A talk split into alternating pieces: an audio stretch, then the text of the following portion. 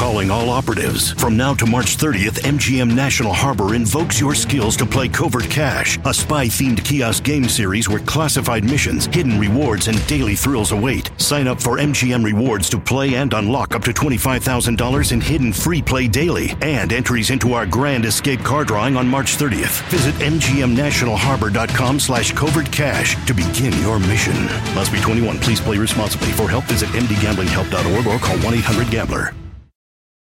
The New York Times, a former newspaper, has hired a Hitler-loving journalist to cover the Hamas-Israel war while loving Hitler.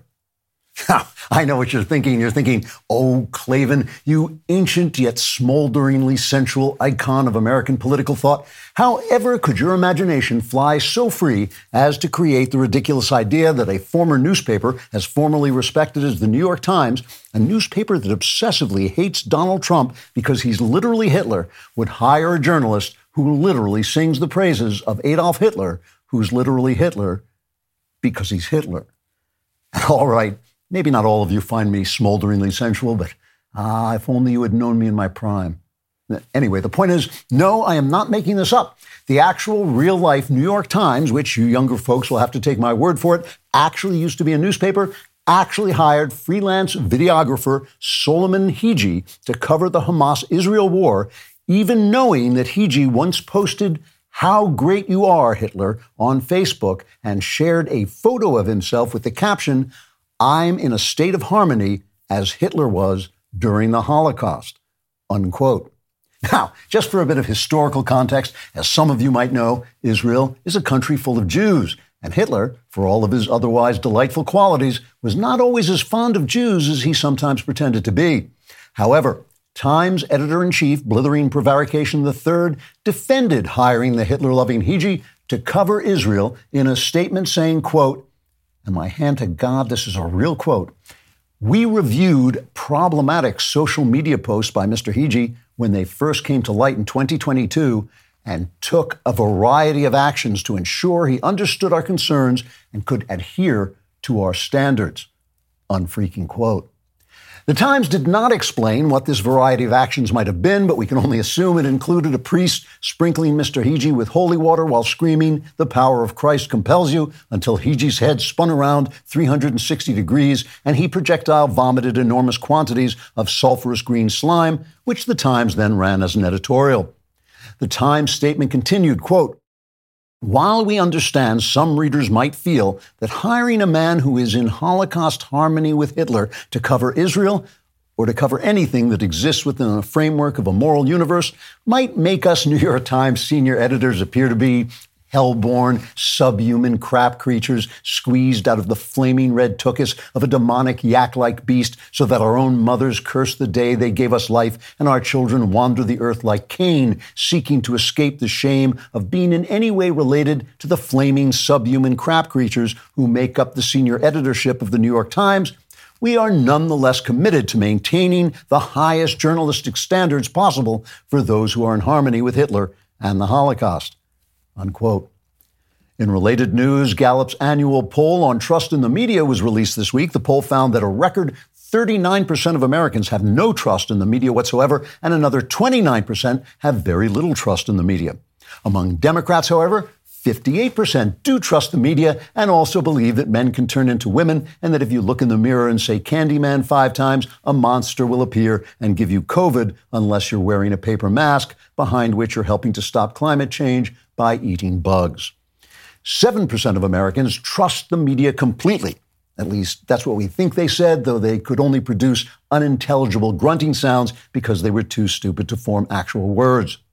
On a more positive note, a full 98% of those who are in harmony with the Holocaust and Hitler trust the New York Times coverage of the Israel-Hamas war, though 2% think the Times is too tough on Hamas because 2% are subhuman crap creatures who teach at Harvard University.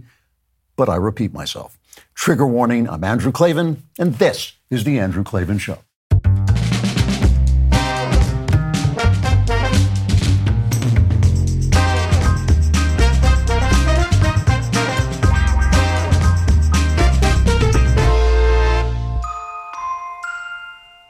All right, so what's your guess? Does The House of Love and Death get a good review in the New York Times or not?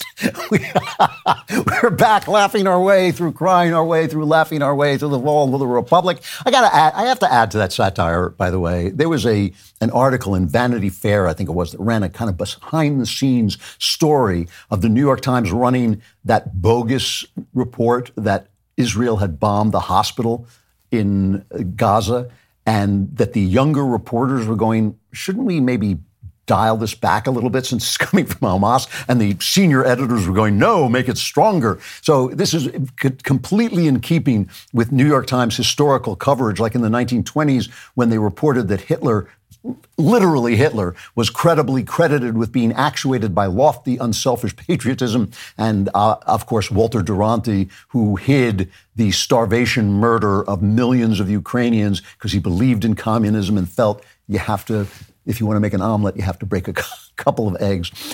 So the New York Times, up to its usual business.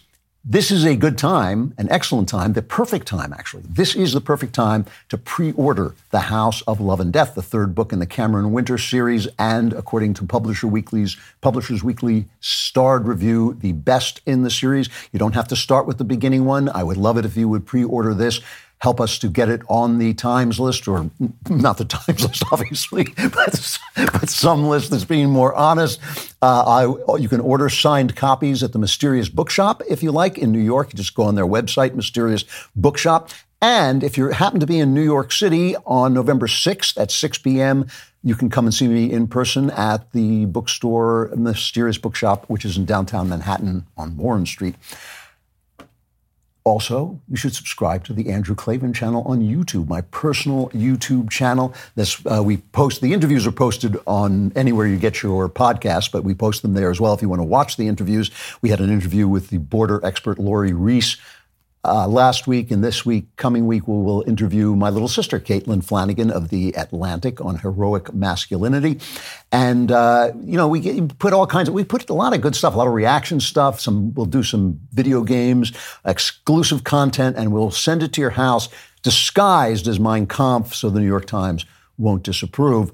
Also, if you leave a comment there, and your comment is as disreputable and disgusting as the New York Times coverage of the Israel-Hamas war, we'll read it right here, because we can be just as disgusting as the New York Times. Today's comment is from Kara Vaughn, 784, saying, sincere question, in response to your comment, how is sin different from crime? Oh, yes, I said that I didn't judge people's sins, though, of course, you have to judge their crimes. Well, it's easy. I mean, lots of things are a sin that aren't a crime. Pride is a sin, but it's not a crime. Lust is a sin, but it's not a crime. Coveting is a sin. Adultery is not really a crime anymore, but it's certainly, definitely a sin. All kinds of things are sins that aren't crime, and I think you should avoid a sin, incredibly, but I don't judge other people's sins because I'm too busy with my own. But you can judge, obviously. You can say, no, I'm going to stop you from attacking that person or whatever. All right, let's get to today's episode, Jackasses, Johnson, Jenna, and the Jews. And we will also get to jack-o'-lanterns. All right, let's start with Chapter 1, A Tar Pit of Lies.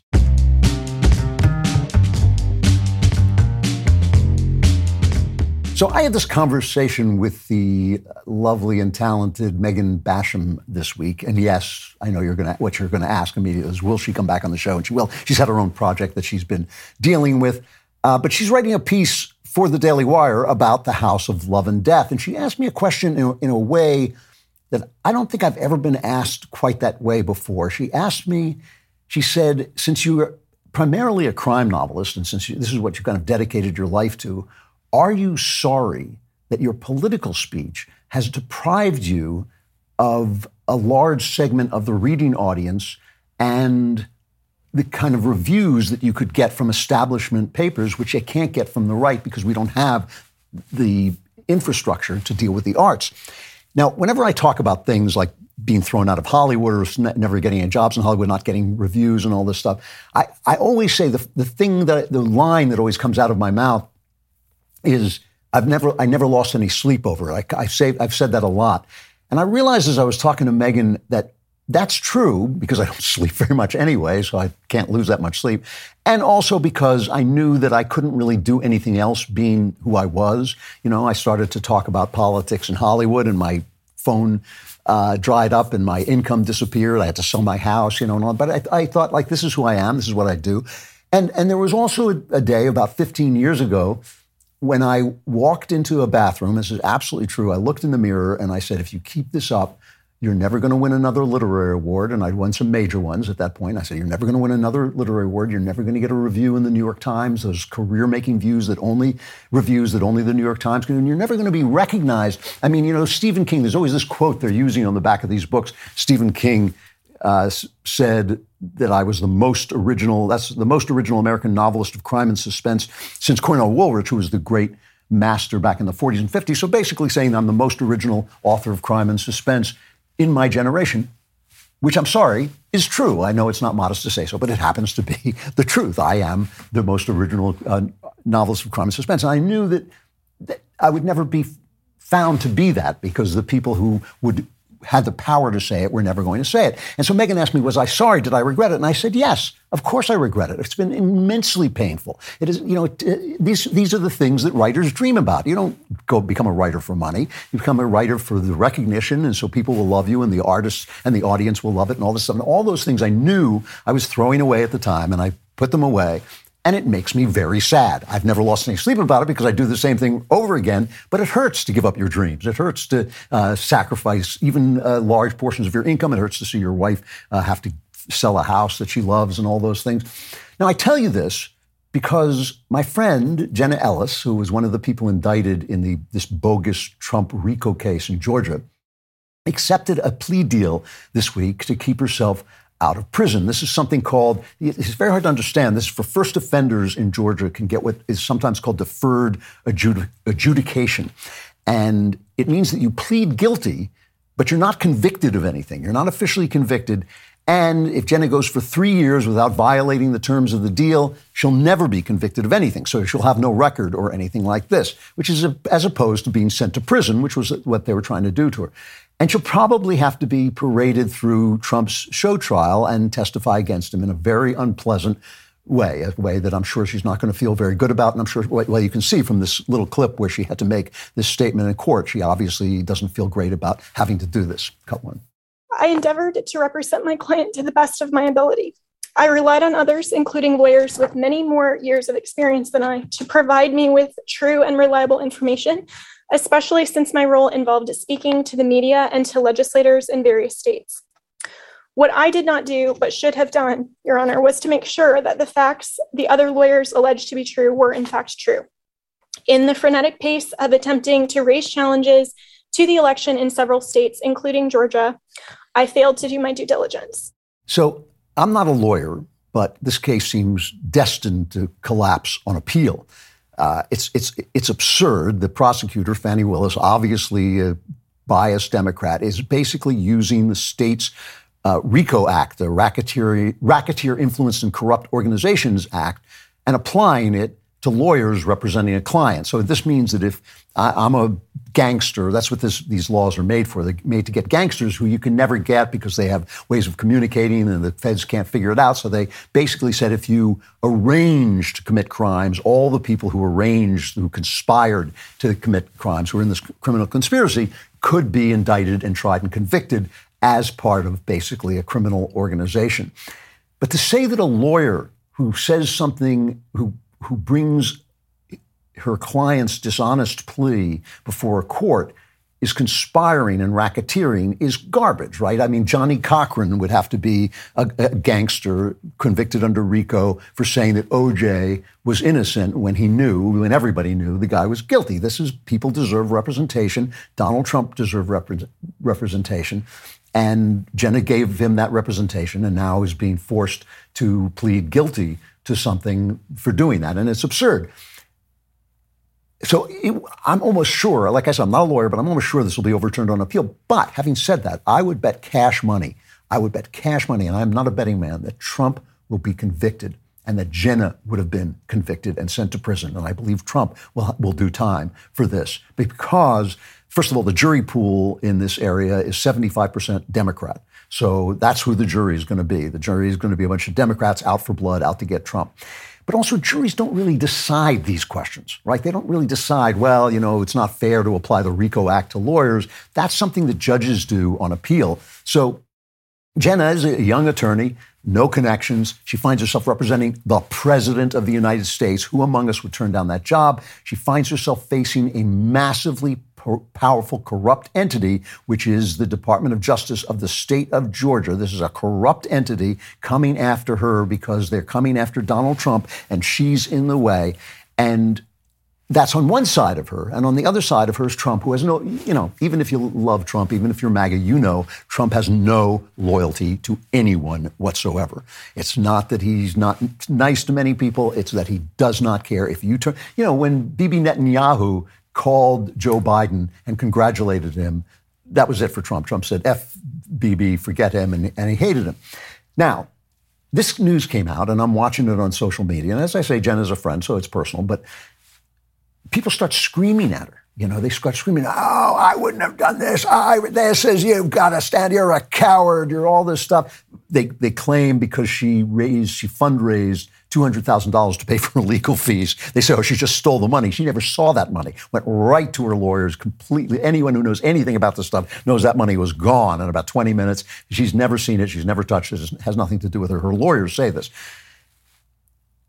Now, the reason I brought up this first thing about the small, I know the sacrifices I made are not, you know, didn't parachute into enemy lines, but there were things that I cared about. I gave up some major dreams, major ambitions in my life, some major coin to say the things that I thought were true and to stand up for my country when my country was under fire. And these are things that you do if you want to be a man of integrity. I think a lot of people do them. I'm not, you know, not saying I'm like a sterling individual. I'm just saying I have that behind me.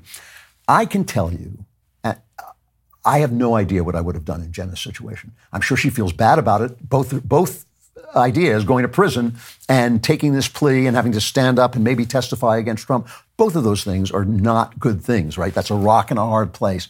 But I have no idea what I would have done. And I was kind of appalled, not surprised at all, but I was appalled at the viciousness of conservatives on whose side she is attacking her, saying, oh, I would have gone to the wall. I would have done this and I would have done that. And I'm just saying, as a man who has done a little bit of this and that, I have no idea what I would have done in that situation. Who would she be going to prison for? Trump? I mean, Trump's not going to go to prison for her. If Trump could throw her under the bus to get out of prison, he would. Why would she do that? I can see principles that she might have thought, I'll stand up for this, but how can you say, you know, Michael Flynn, an Army lieutenant general, who once defied orders in order to jump off a 40-foot cliff into the ocean and rescue two soldiers who were drowning off the coast of Grenada, pled guilty to a totally bogus charge of lying to the FBI to protect himself and his family. You have no idea the kind of power you're up against when you're up against the law and when the law is corrupt, as I believe it is in this case. And if you think you're tougher than Flynn, if you think you're stronger, more heroic, more of a martyr than Jenna, I think you're living in a fantasy world. I think you are living online, basically, in your own mind and have no idea. I mean, even if you've done courageous things before, you don't know if you'll do courageous things the next time. You know, you just don't know in any given moment what the situation will be, what the odds will be, what the cost will be, and to whom that cost, who will have to pay that cost. So this is my central point today. This is what I want to talk about today. The human mind has been accessible to deception since the Garden of Eden.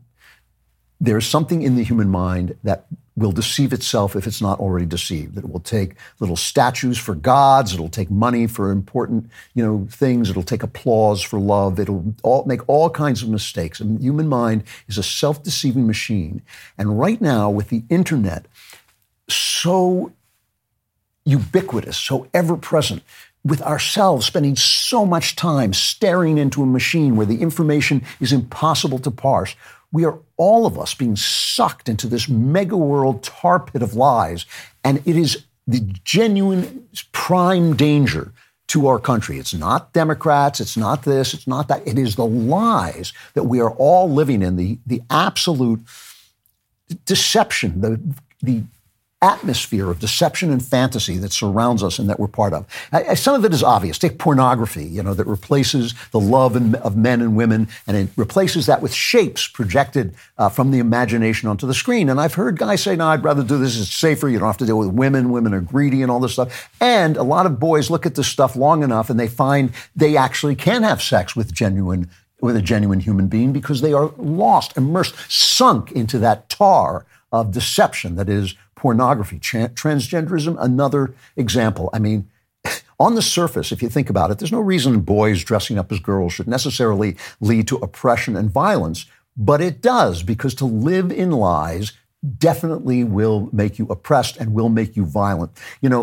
The U.S. Department of Health and Human Services has now imposed a transgender pronoun mandate on its employees. So there's a guidance instructs employees that you must affirm any coworker's self-proclaimed gender identity and preferred pronouns. That means the government is forcing you to lie. This is how Jordan Peterson got into all this trouble, because he refused to do it. The government is forcing you to tell the lie that men can become women. Scientific American, which used to be a highly respected magazine, now defines gender as how an individual identifies: woman, man, non-binary, and so forth. In other words, that is the definition of mental illness. I mean, how a man identifies. Is he a giraffe, a polar bear? Is he an ant? He can be whatever he identifies as. That is a completely non-scientific category. But the people at YouTube have decided to demonetize and censor and suppress anybody who says a man can't become a woman. Why?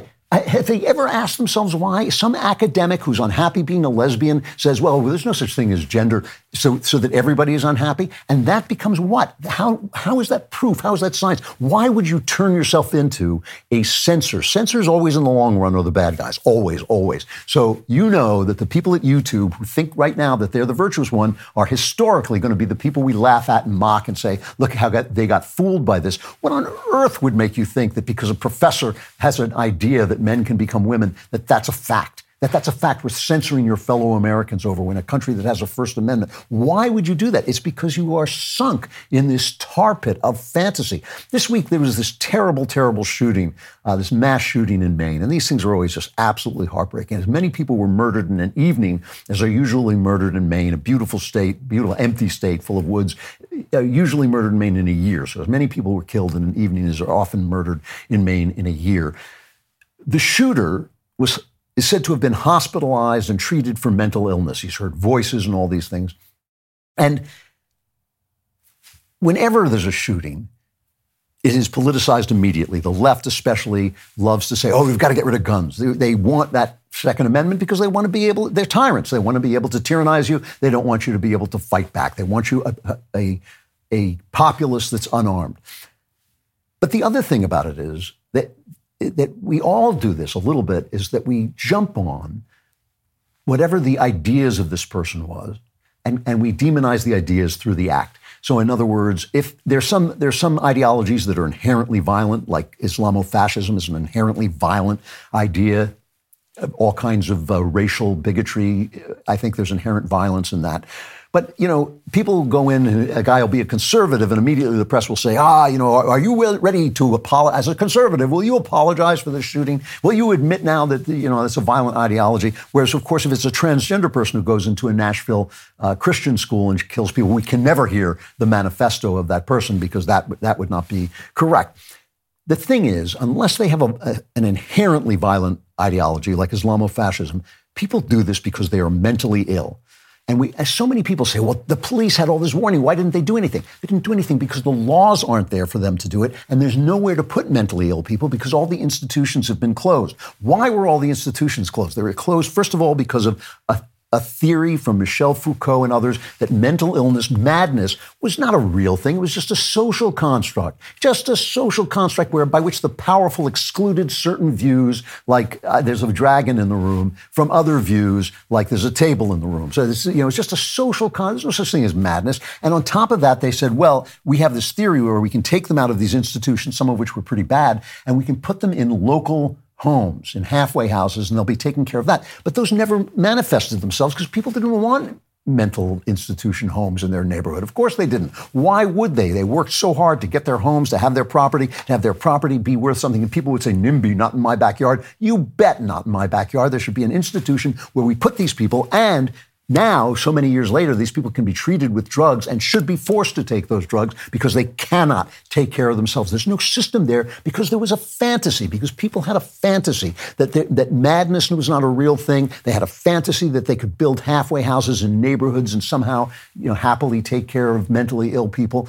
And now they have a fantasy that it would be somehow stigmatizing to treat people who are potentially violently ill because they are living in a fantasy world. Fantasy down the line, fantasy that has disrupted our sexual lives and told us that men are not men and women are not women, fantasies that have caused violence by letting mentally ill people out, fantasies that have caused oppression by telling us that men can turn into women. These are all lies. They are all lies, and yet we're immersed in them, and so immersed in them that people who are weak, which is virtually everybody, can no longer see, think to themselves, now, wait a minute, why would I believe that? They do it on the right, too. You see people just immediately buying into any conspiracy theory that comes down the pike. Foreign Policy Review is a very prestigious journal where, people in government write about their foreign policy views. Joe Biden's national security advisor, Jake Sullivan, wrote a piece for this is the journal Foreign Affairs. I'm sorry, that's the name of the journal, Foreign Affairs,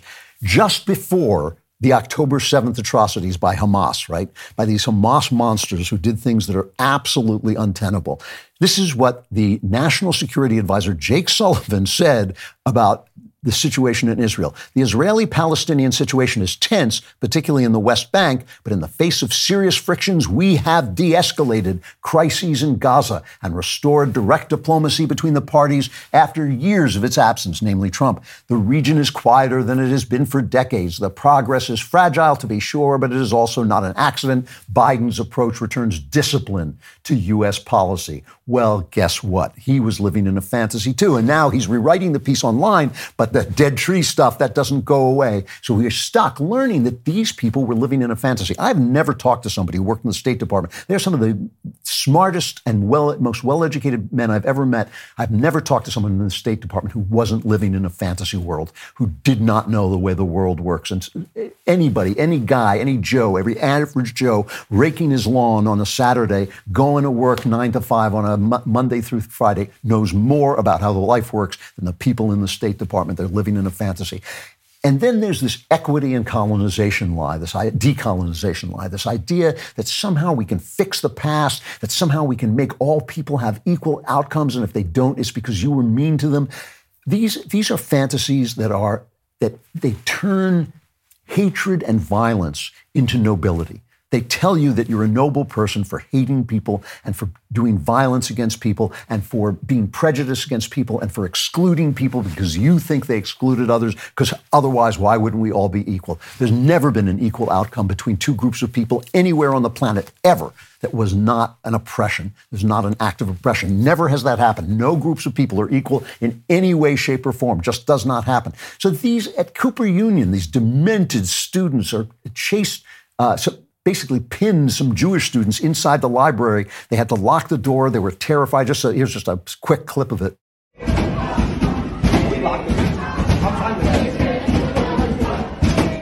Cooper Union, this is in New York City. These Jewish kids are stuck in there with their fellow students banging on the door, terrorized. I've been in that situation. It's not a lot of fun, and they think they're doing the right thing. The people chanting about, from the Jordan to the sea, from the river to the sea, Palestine will be free, meaning we're going to kill 6 million Jews again. These people think they are doing right because they have an academic theory that people can be decolonized, that the imagination can be decolonized, that all the effects of the past can be moved away, that people can be equal, that the people of Africa can be made equal with the people of Europe. I'm sorry, but that's not the way life works. It is a total fantasy. And the idea that a vampire, evil person like Rashida Tlaib can be in Congress and not be censured and not be kicked out for the things that she says, the blood-dripping things that come out of her mouth. It all begins with this fantasy and the essential woke fantasy, which is virtue, the fantasy that all of moral life before this moment was a big mistake by bad guys, but now the good guys are here and we're all going to do the right thing.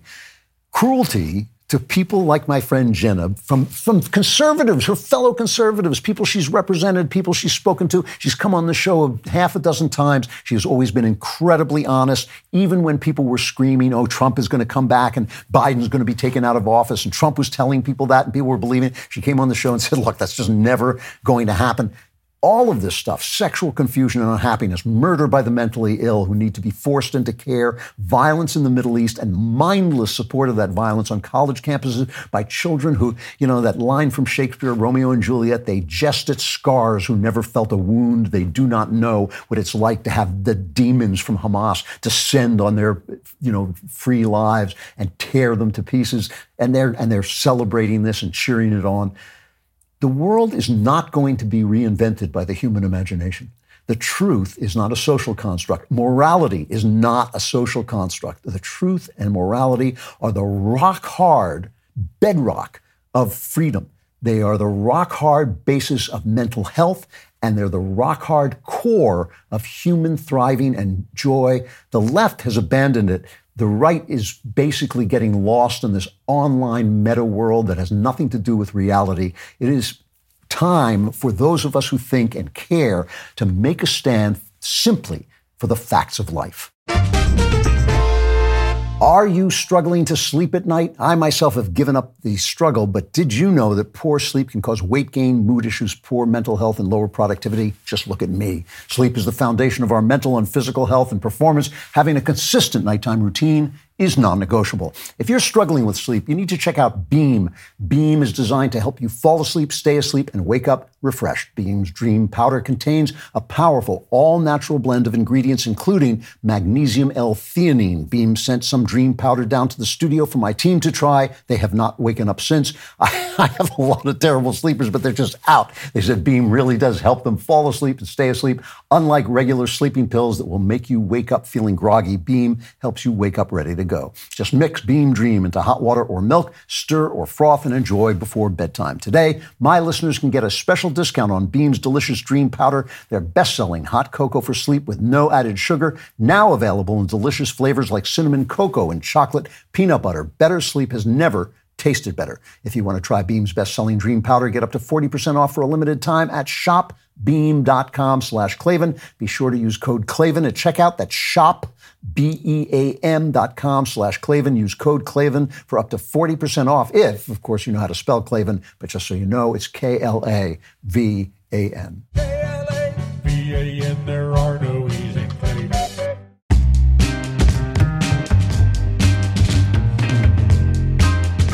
Chapter 2, The Ballad of Leroy Jenkins. I don't know how many of you remember Leroy Jenkins. It's got to be like 15, almost 20 years ago. Hilarious. One of the funniest memes I ever saw, a meme that made me laugh harder than almost any other meme. It was these kids playing World of Warcraft, I think it was, online. And there are these nerdy kids, and they're making these, having this nerdy strategy session where they're deciding how they're going to attack this monster or whatever. And there's one character named Leroy Jenkins, and Here's just the last part of the clip. We're going to need divine intervention on our mages so they can AE so we can, of course, get them down fast because we're bringing all these guys. I mean, we'll be in trouble if we don't take them down quick. I think it's a pretty good plan. We should be able to pull it off this time. What do you think, Abdul? Can you give me a number crunch real quick? Yeah, give me a sec. I'm coming up with 32.33, repeating, of course, percentage of survival.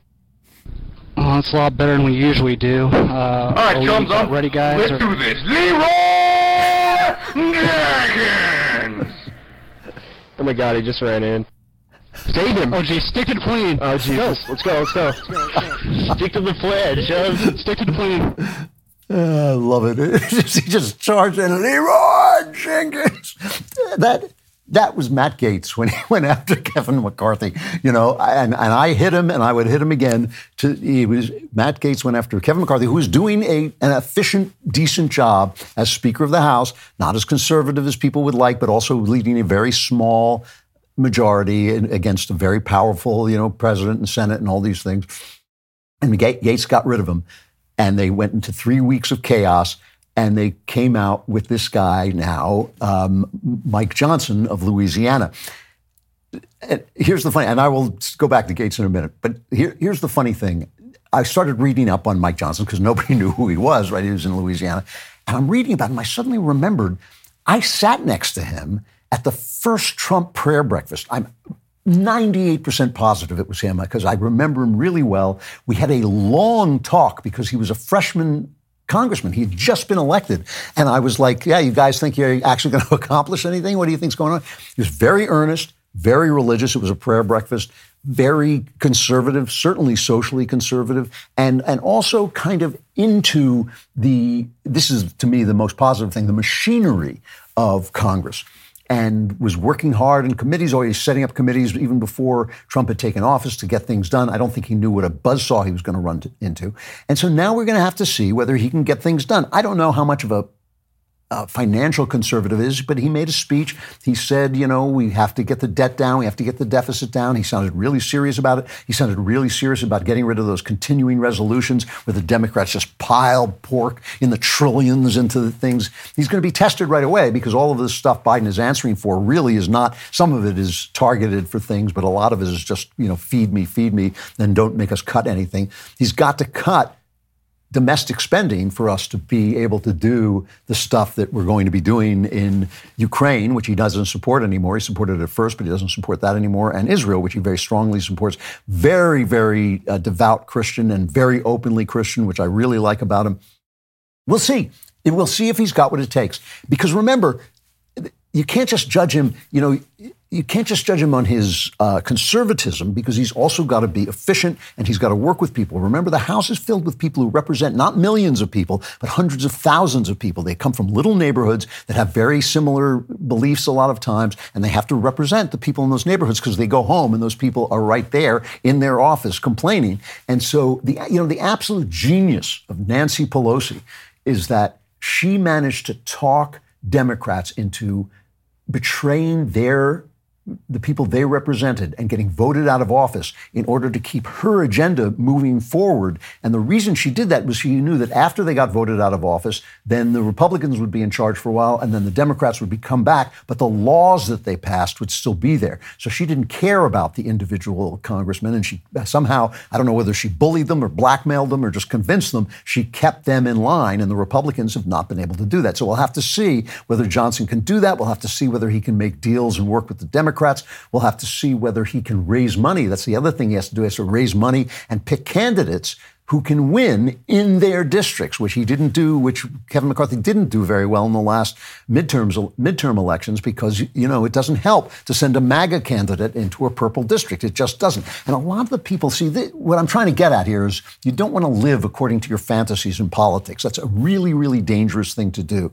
So my feeling about Matt Gaetz was that he acted Leroy Jenkins. He acted really recklessly. He had no plan. He didn't know how he was going to replace this guy. He didn't know how he was going to get a new guy in, but he seems to have won through. I'm going to just assume that this guy Johnson is going to do a great job. Let's just assume it, because why not? We should wait to be disappointed if we're disappointed, but let's assume he does a great job. My feeling is Gaetz is redeemed. Gaetz won. You know, he won. I raised my glass to him. I think if he got a better speaker or even as good a speaker in with a more conservative, background, then I say, well, Gaetz took a big, big chance and he was reckless and he didn't plan it out well, but he won through. And he thought he could win through, and he was right. And my feeling is I take back everything I said. He won. That's the same reason I keep hitting Trump on his whining about having lost the election, because he lost. He kept saying, I'm going to be reinstated. He kept saying, he said, don't vote in Georgia, so that we lost Georgia.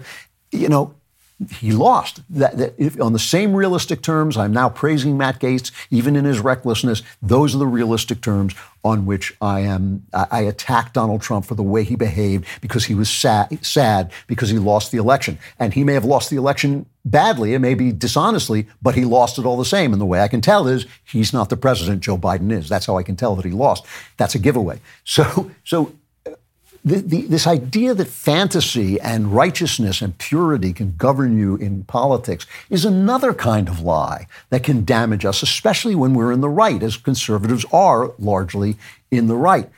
We really have to know what we're doing. The idea, for instance, that they've the House voted down Jim Jordan because of his politics, because he was too conservative. Johnson is a mentee of Jim Jordan. He calls Jim Jordan his mentor. He may be to the right socially from Jim Jordan. He is a very conservative guy. But the thing is, Jordan, who I like a lot, is a rebel, and he's a guy who gets in people's faces, and these guys who held things up, and people probably have a lot of grudges against him, and they weren't going to vote for him. Whereas Mike Johnson is a very quiet man, stands in the background, doesn't get in your way. People liked him. Another reason I've hit Trump, because he treats people badly. So much of this is about ideology to us, to the voters, but to them, it's about, I work with this guy, I hate him, I don't like him, I don't like him, I don't like his tie, I'm not going to vote for him.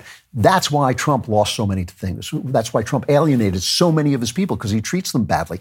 This is what I'm talking about. Understanding politics is understanding reality. It is understanding reality. And when I look at what's going on in politics, I don't really know where we're going from here. If Trump goes to jail, if my problem with Trump is that he doesn't hire good people, and the good people he hires, he alienates.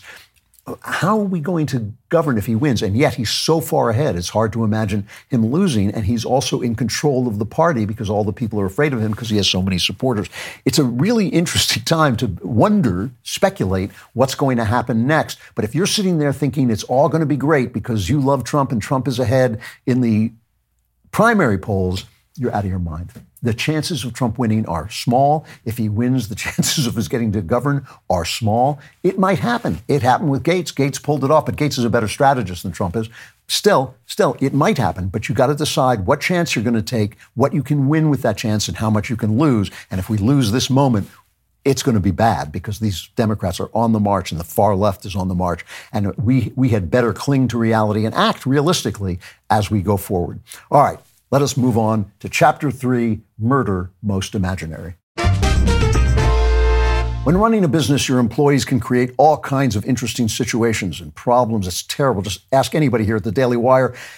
Somebody not showing up when they're supposed to, an employee filing a complaint about something for which you don't have a documented policy or procedure, all of that. It just happened in the last 10 minutes, and that's why you should talk to Bambi. Bambi gives you access to your own dedicated HR manager, starting at just $99 per month. This person is available to you by phone, email, real-time chat. They'll help you run employee onboarding, terminations, and performance reviews. With Bambi's HR Autopilot feature, you can automate important HR practices like setting policies, employee training, and feedback procedures. All of Bambi's HR managers are based in the U.S. and can support the nuances across all 50 states.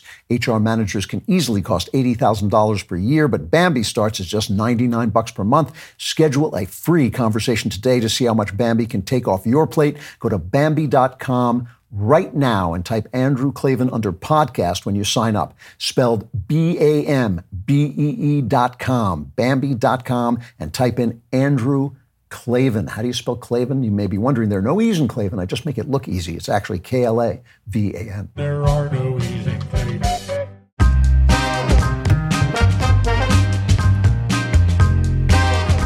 This atmosphere, this what I'm calling this tar pit of lies, this tar pit of fantasy, is so destructive to our country, and it is just magnified 1,000,000 times by the internet, by the ubiquity of the internet, which was magnified in turn by the COVID lockdowns when people were just in rooms by themselves, living on these screens, living in their imaginations.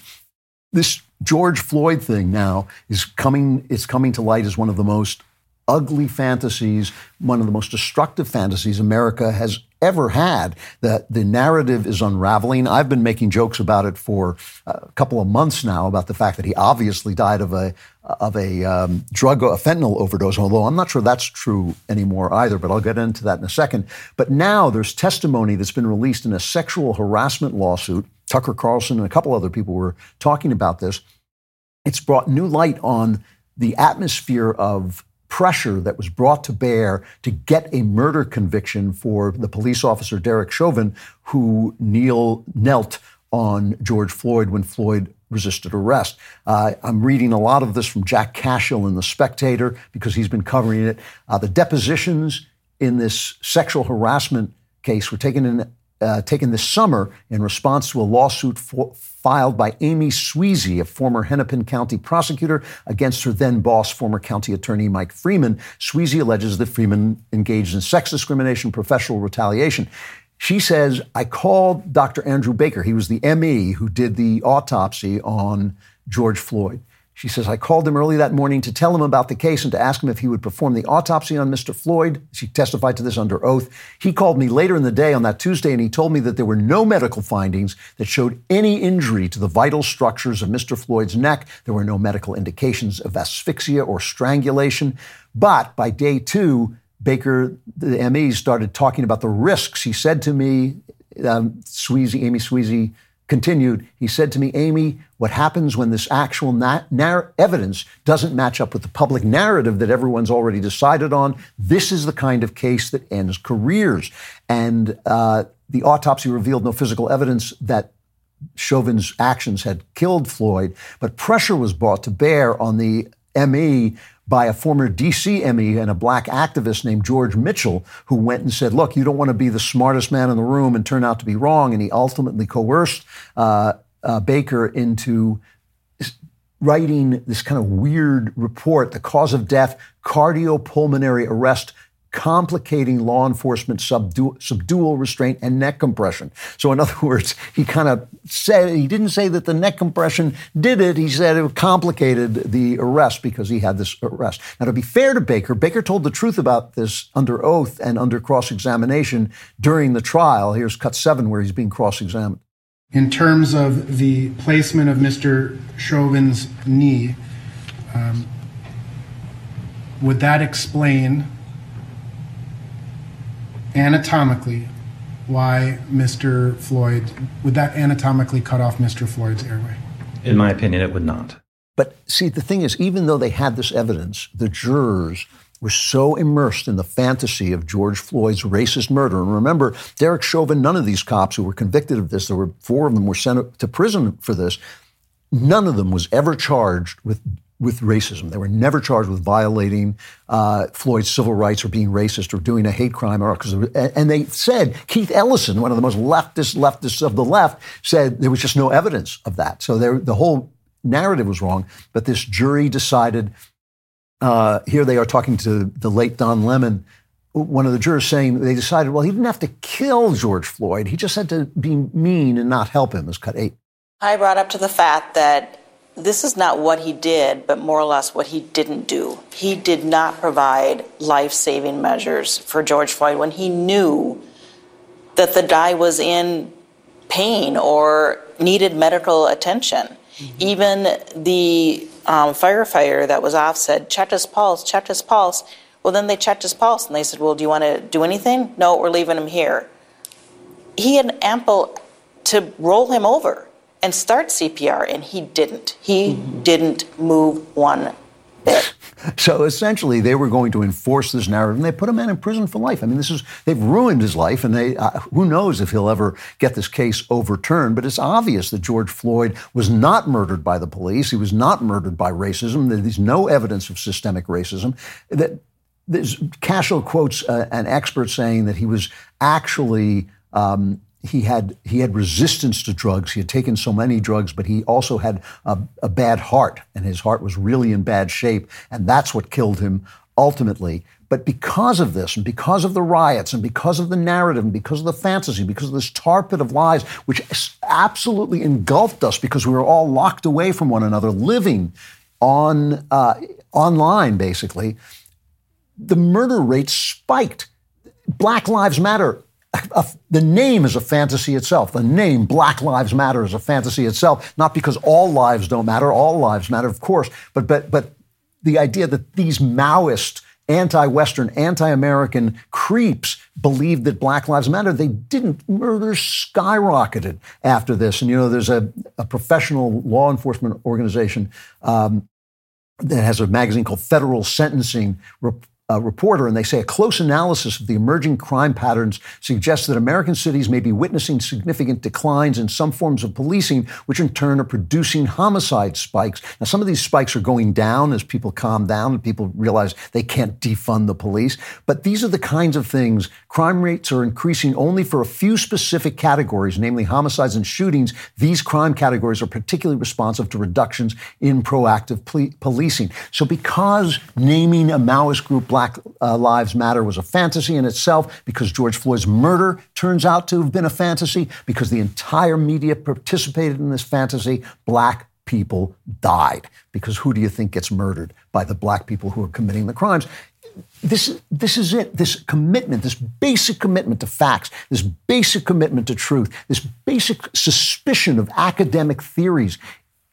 If we do not come back to this, if we don't force or create a media, more important, if we don't create a media that is dedicated to this, we're going to lose not just the country, but our souls. I mean, we have to pull ourselves out of this tar pit and act carefully in search of the truth. Our friends at Genucel have launched a new product. It's called Genucel 3, which works fast on your under-eye bags and puffiness. Genucel 3 is smoother, more luxurious, and it uses advanced technology to deliver complex vitamins and minerals directly to your face for instant hydration. It's like Gatorade for your skin. My producer, Lisa, loves using the Genucel under-eye cream. We have the new Genucel 3 product on the way, so she can add this to her skincare routine. This new Genucel technology keeps your skin looking young and healthy for years to come. The Genucel Fall Classics package also includes a jawline treatment for a firmer neck and jawline. It also includes Genucel's anti-wrinkle moisturizer and deep firming serum. Go to Genucel.com/Klavan for extra discounts on this amazing fall package. Get your skin ready for the cold and dry weather. If you don't look and feel your absolute best, you'll get your money back. No questions asked. That's Genucel.com/Klavan. And I know what you're thinking. You're thinking, sure, great. That sounds fantastic. But how? Oh, how? Please tell me, how do you spell Klavan? It's Klavan.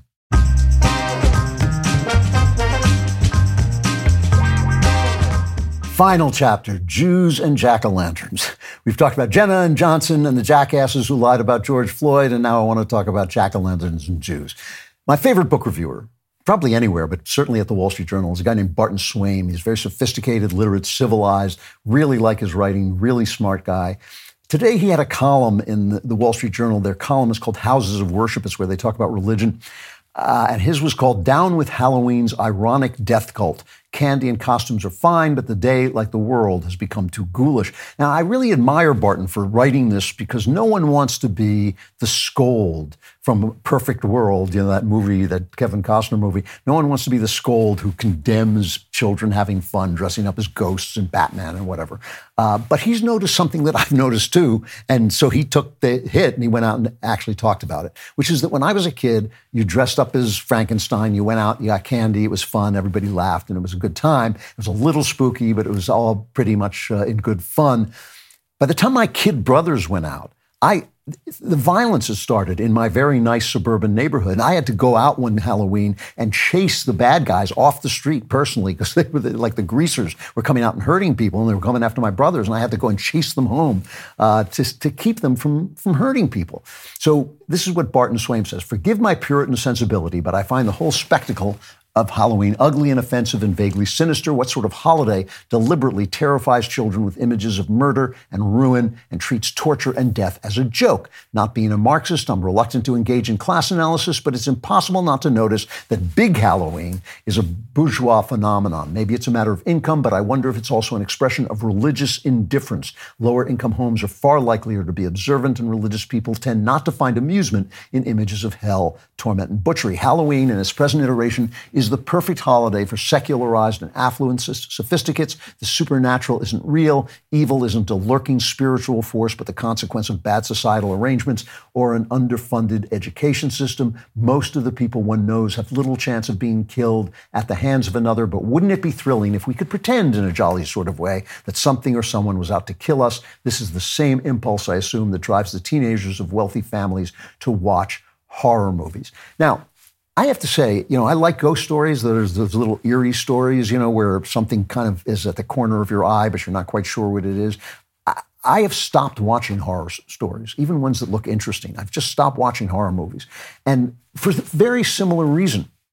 I don't like this guy Mike Flanagan very much. I don't mean to attack him personally, but he made a film, Oculus, which I actually enjoyed. But he's been remaking some of my favorite ghost stories, like The Turn of the Screw by Henry James and The Haunting of Hill House. He's been remaking those, and he makes them in such a way that he has little ghosty scenes, but he immediately follows them up with boo scares where something ugly jumps out at you, which is the cheapest thing you can do. And it can get gory, and I find it horrific. And I was watching one of his shows, Midnight Mass, when I just stopped. And the reason I stopped is because Mass, communion, is the way that I commune with God by eating the body and blood of Christ. And I thought, I can just tell this is going to have demonic imagery. Now, the way you commune with God through the Mass is through an organ of perception. It's not your eye, it's not your nose, it's not your ears. It involves your taste, but it actually is your imagination, which is a way of seeing things that are there but are not accessible to the other organs of perception. The imagination is an organ of perception by which we see things like love and spirituality and all kinds of things that are there but are not accessible to our sense organs. Why would I want to pollute my imagination when it's trying to communicate with God? Why would I pollute it with images from a cheap Hollywood movie when I can watch something else? You know, I could just watch something else that's exciting. Nothing wrong with scary stories. Please don't believe that I'm being picky about it. I'm just saying I take care of my imagination. I have to. I love scary stories. I like suspense stories. I'll watch violence. I'll watch all kinds of things as long as they're giving me an experience of the world that is in keeping with my moral understanding of it. I don't want to see evil. I don't want to see people glorying in violence. And that is kind of more and more what Hollywood has become. So the flip side of this tar pit of fantasy I'm talking about is that we pretend that things that aren't true are true, and we convince ourselves that the truest things of all aren't true at all. You know, that is the thing that I'm talking about. I've been talking for weeks since this horrible attack against the Jews in Israel. I've been talking about the fact that this hatred of the Jews is based on their relationship with God, which has become all of our relationships with God through Christianity. And I've said a million times, I know people don't always hear what you say, but I've said a million times that you don't have to believe in God to understand this is true. You simply have to believe that God is in the imagination. Now, I believe the imagination perceives something there, which is God, but still, you don't have to believe it. You just have to know that we have a relationship with God, whether we like it or not. And the Jews, because of Christ, are central to that relationship for all of us, and that's why people hate them. And instead, what you've got is this utter denial. People editing Christ out of our lives. Can't talk about him in school. When Mike Johnson said a prayer in the House of Representatives, the people went nuts online. Oh my God, it's Christofascism. They're all going to die. It's Christo, their name. That's their name for Christianity is Christofascism. But no, there happens to be a God. Johnson happens to be right. You cannot have a moral government without a moral people. You can't have a moral people without people who have a relationship with God. Every founder said that. Every founder said that the Constitution was for a moral people. And then you get exchanges like with Karine Jean Identity Hire when she was asked about this hostility that we see everywhere toward Jews. Before we play her, just play this chant at NYU in New York. It's cut 10.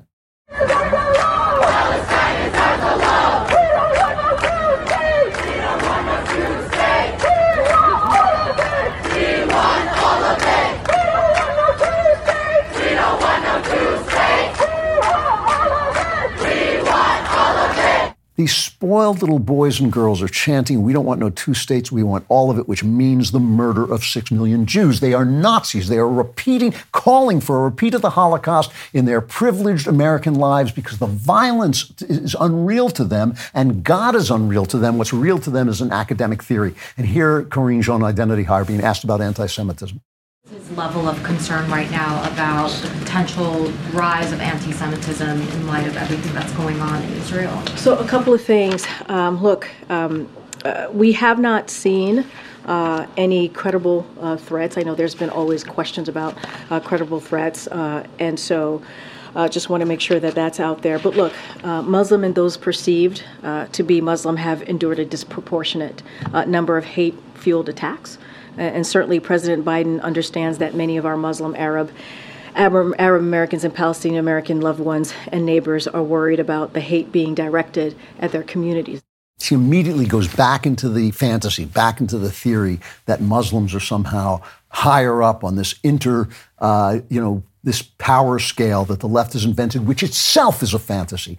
All of it is a fantasy. This is the thing that's crazy. We're not learning from the world. We're not even looking at the world. We're looking at our screens. We're not learning from the world and basing our ideas on the world. We're looking inside our brains at fantasies and basing our ideas on that. Without the truth, you cannot be free. You cannot be sane. You cannot be happy. Everything now is conspiring to tell us lies. We have got to be the bulwark. Every one of us, we have to be, even when we hear things that we love, even when we hear things from the right, we have got to be the people to stand up for the truth, because it's only in the truth that you can be free and live a life of greater abundance and greater joy. It is time for the final episode of Convicting a Murderer. Let me just say, if you're still not convinced that Stephen Avery is guilty, just wait. Candace finally brings an end to the nightmare Making a Murderer created. They claim Stephen Avery was a victim of corrupt law enforcement. That's what they do. They demonize the police. But Candace is going to show you who the real villain is in this final episode. Even the most adamant Stephen Avery supporters will be able to see the truth. Take a look. Coming up on the finale of Convicting a Murderer. How were these filmmakers able to convince so many people that a man like Stephen Avery is innocent? The only story they wanted to tell was one of police corruption. They were committed to a story. She's doing a good job. She's doing a lot of investigation. They were looking into things for him. She's doing more than the public defender and my investigator. They were Stephen Avery's PR team. They convinced millions of people that they were innocent. Emails show that they were providing plenty of direction, that the Averys were to look like a close-knit family. Manitowoc County officers were to look suspicious. I think I will forever be obsessed with the media's ability to turn a villain into a hero or a hero into the villain. If they could do it to me, they can do it to anybody else.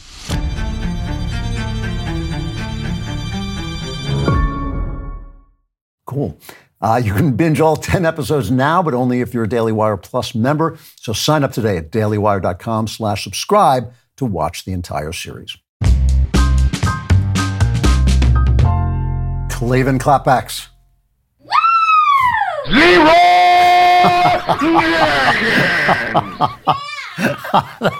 That thing has never stopped cracking me up. I have to tell you just one thing. This is not a clapback, but just moments ago, I just received a letter an email from a lady who told me that she gave my book, my memoir, The Great Good Thing, to Rush Limbaugh when he was dying, and Rush found it incredibly comforting and said I was a genuine genius, which Rush actually told me to my face. But that is so moving to me. I just had to share it with you, that he found my work comforting. Means a lot to me. All right. Brian Nottingham says, Lord of the Multiverse, you said on the show with Andrew Hyatt, my interview with Andrew Hyatt, the director, that you love the painting St. Joseph holding baby Jesus, but by any reason view, the painting isn't true. Just to remind you, if you didn't see that, you should watch it. It was a good interview. But I showed this wonderful painting of an elderly Joseph holding the baby Jesus to an evangelical friend, and he was insulted by it because it's a Catholic idea that Joseph was old because Mary was a perpetual virgin, so she married an old man, and that's why she was a perpetual virgin.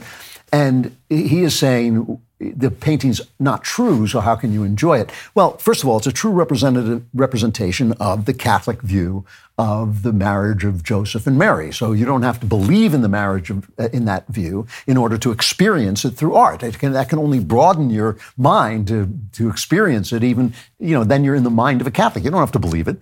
I don't believe everything I see at the movies, even if the movie pretends to be a true story. Like if it's a movie about the Alamo in which everybody's a hero and Davy Crockett is John Wayne, I understand that Davy Crockett wasn't John Wayne, but I understand also that I'm seeing a vision of something, of patriotism that is being communicated through this quote-unquote true story. So you can believe what you can believe, but you can be open-hearted and open-minded enough to experience what somebody else believes. I think that's a beautiful thing, not a bad thing at all. Raphael Bernard says, hello, Klavan, longtime fan. Your last few episodes finally moved me to read The Great Good Thing. What an inspiration. He says he went into therapy because he was inspired by the book. He says, but instead of being moved closer to God and theology, as you were, I find myself moving away, stuck in a black hole of grief and bitterness that no higher being protected me when I was a child. Your journey back to God and laughter included extended periods of such feelings, ? Well, I see it differently. I have to say I see it differently. God wants us to be free, and that is a big, big, big deal to him, and he allows tremendous evil to be committed by people in the name of their freedom, and because without freedom, there's no love. You can't love by force. You have to love by freedom, and this causes this terrible thing.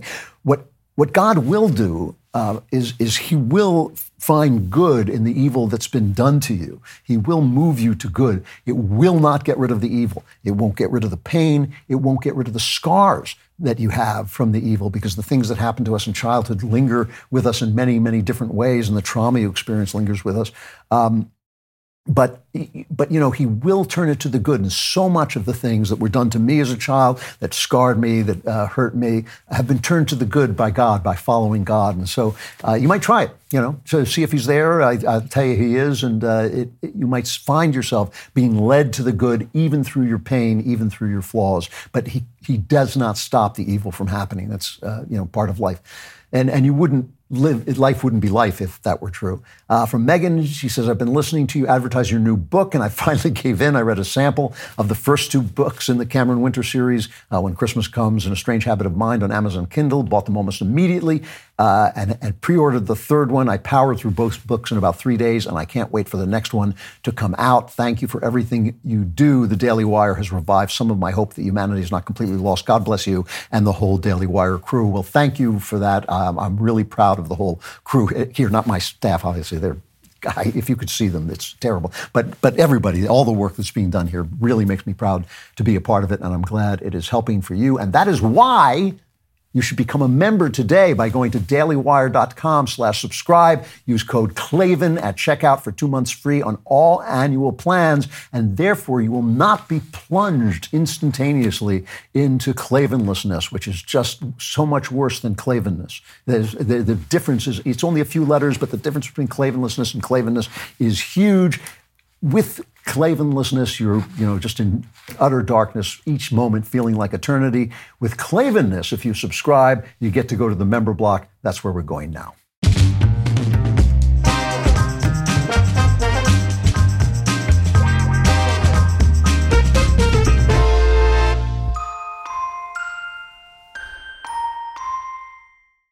Caesars Sportsbook is the only sportsbook app with Caesars Rewards. That means win or lose, every bet brings you closer to the types of perks only Caesars can offer. Like hotel stays at over 50 iconic destinations, bonus bets, daily profit boosts, tickets to the game, dining, and so much more. Whether you're a new or existing customer, Caesars Sportsbook is always rewarding. Must be 21. Gambling problem? Call 1-800-GAMBLER. Caesars Sportsbook. Don't just spectate, participate.